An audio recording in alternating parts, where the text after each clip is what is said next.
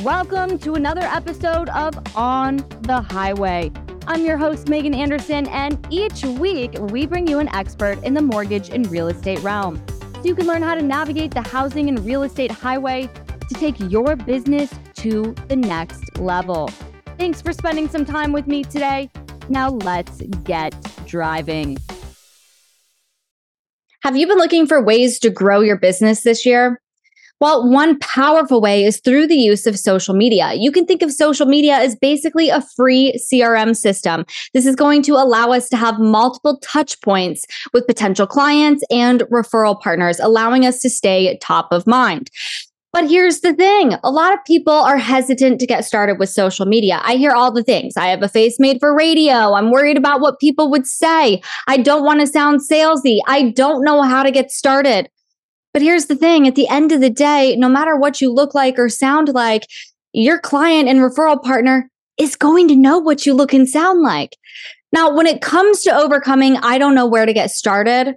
Well, here's the thing. First off, I want you to define who your target audience is. Who are you trying to reach? Maybe it's first time home buyers. Maybe it's referral partners, those real estate agents. Once you've defined that target audience, I want you to start to think about okay, what are questions that I get asked repetitively?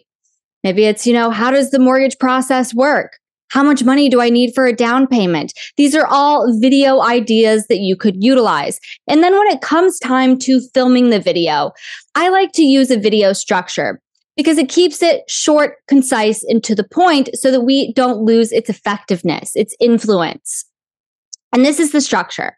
I like to start the video off with a hook. This is where you're drawing in that target audience. Maybe your target audience is first time home buyers. Well, a hook might be Have you been looking to purchase a home, but you're not sure you have enough money for a down payment? Within the first five to seven seconds, that first time homebuyer is going to know that that video is for them. It's going to keep them engaged in watching the video. So after we hook them in, what we want to do then is we want to go to the payoff or solution. That's where you're going to address their concerns, that point of friction, how they're feeling. So, in our same example of the client that is unsure if they have enough money for a down payment, that's when we might go into the different loan options and the little amount of money that you could potentially need to put a down payment on that home. Now, last but not least, we are going to move into the call to action. This is simply the next step that you want that client to take.